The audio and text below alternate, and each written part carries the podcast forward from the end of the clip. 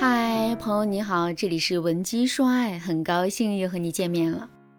我的粉丝小月呢，最近又回娘家了。她回娘家的第二天就联系了我，然后呢，她哭着对我说：“老师，我被我老公和婆婆联合起来欺负了，这日子真的是过不下去了。”我听了呢，忙问她发生了什么事。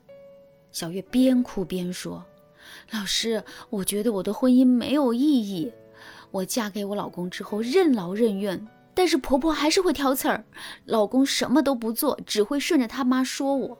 我和婆婆吵架之后，老公却说我不懂事，我心里好憋屈。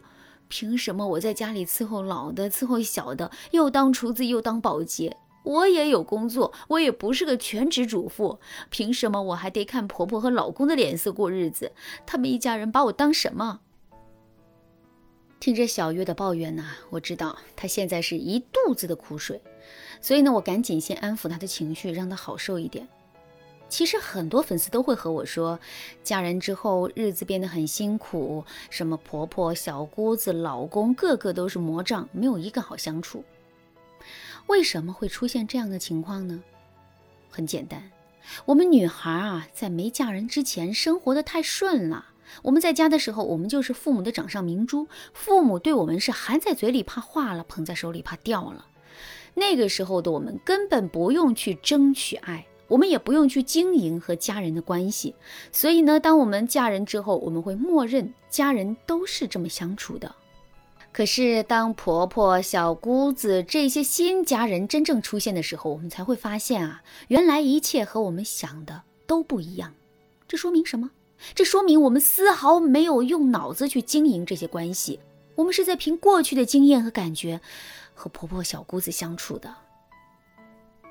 我们可以明确的告诉大家，这种相处之道一定是错误的，而且这会导致只要现实和我们的期望不符，我们的心里就会充满怨念，总觉得自己受到了迫害。这样一来，我们和婆婆老公的关系啊，一定会持续恶化。小月的这种情况就无可避免了。如果你也面临小月的困扰，赶紧添加微信文姬零三三，文姬的全拼零三三，我们有专业的导师为你服务，解决妈宝男和恶婆婆给你带来的困扰，让你不在婚姻当中受委屈。那我们该怎么做才能愉快的在婆婆和老公乃至小姑子之间周旋呢？接下来的方法你一定要听好了。不管你是已婚还是未婚，不懂以下几点，你和婆家的关系很难处好。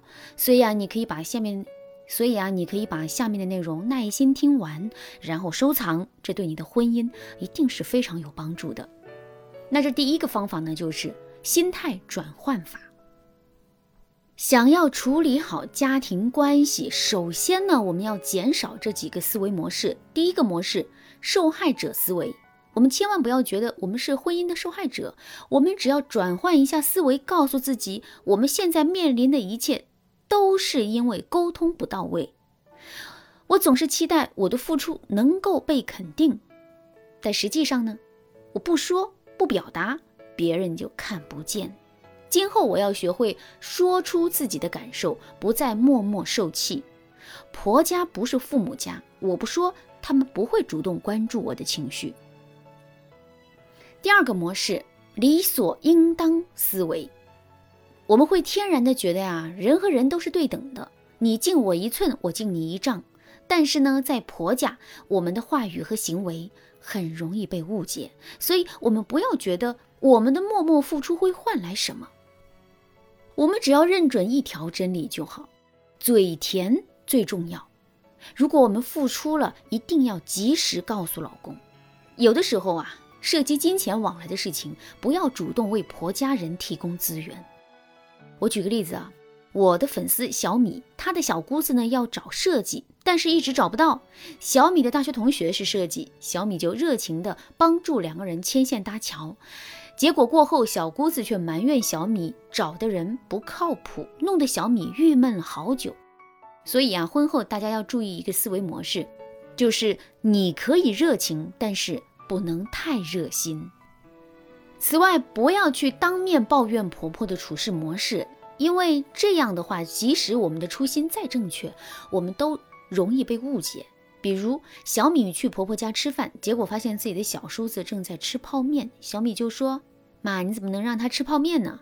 这多没营养。”小米以为这是关心家人的表现，她在自己家也是这么说话的。但是呢，婆婆直接就说了：“我给我儿子吃什么，轮不到你这个小辈来教。”瞬间，小米被怼得无话可说。为什么会这样呢？因为小米对待婆家的态度过于热心加热情了。这两个态度加在一起，你会觉得自己老被误解，长期下去啊，你会很委屈的。所以啊，正确的婆媳相处就要遵从上面提到的。避免受害者思维，避免理所应当思维，还要热情，但是不要太热心。为婆家做事，一定要和老公通好气，拉老公下水。涉及任何金钱往来，不主动为婆家提供资源。第二个技巧，同事相处法，大家可以想象一下，你和同事相处的时候，你会用和家人的相处模式相处吗？肯定不会。但是你和同事的关系却是非常融洽和谐的，这是为什么呢？因为和同事相处的时候，你会立刻明白什么话该说，什么话不该说，什么是该做，什么是不该做，甚至你还会知道你们彼此的边界在哪里。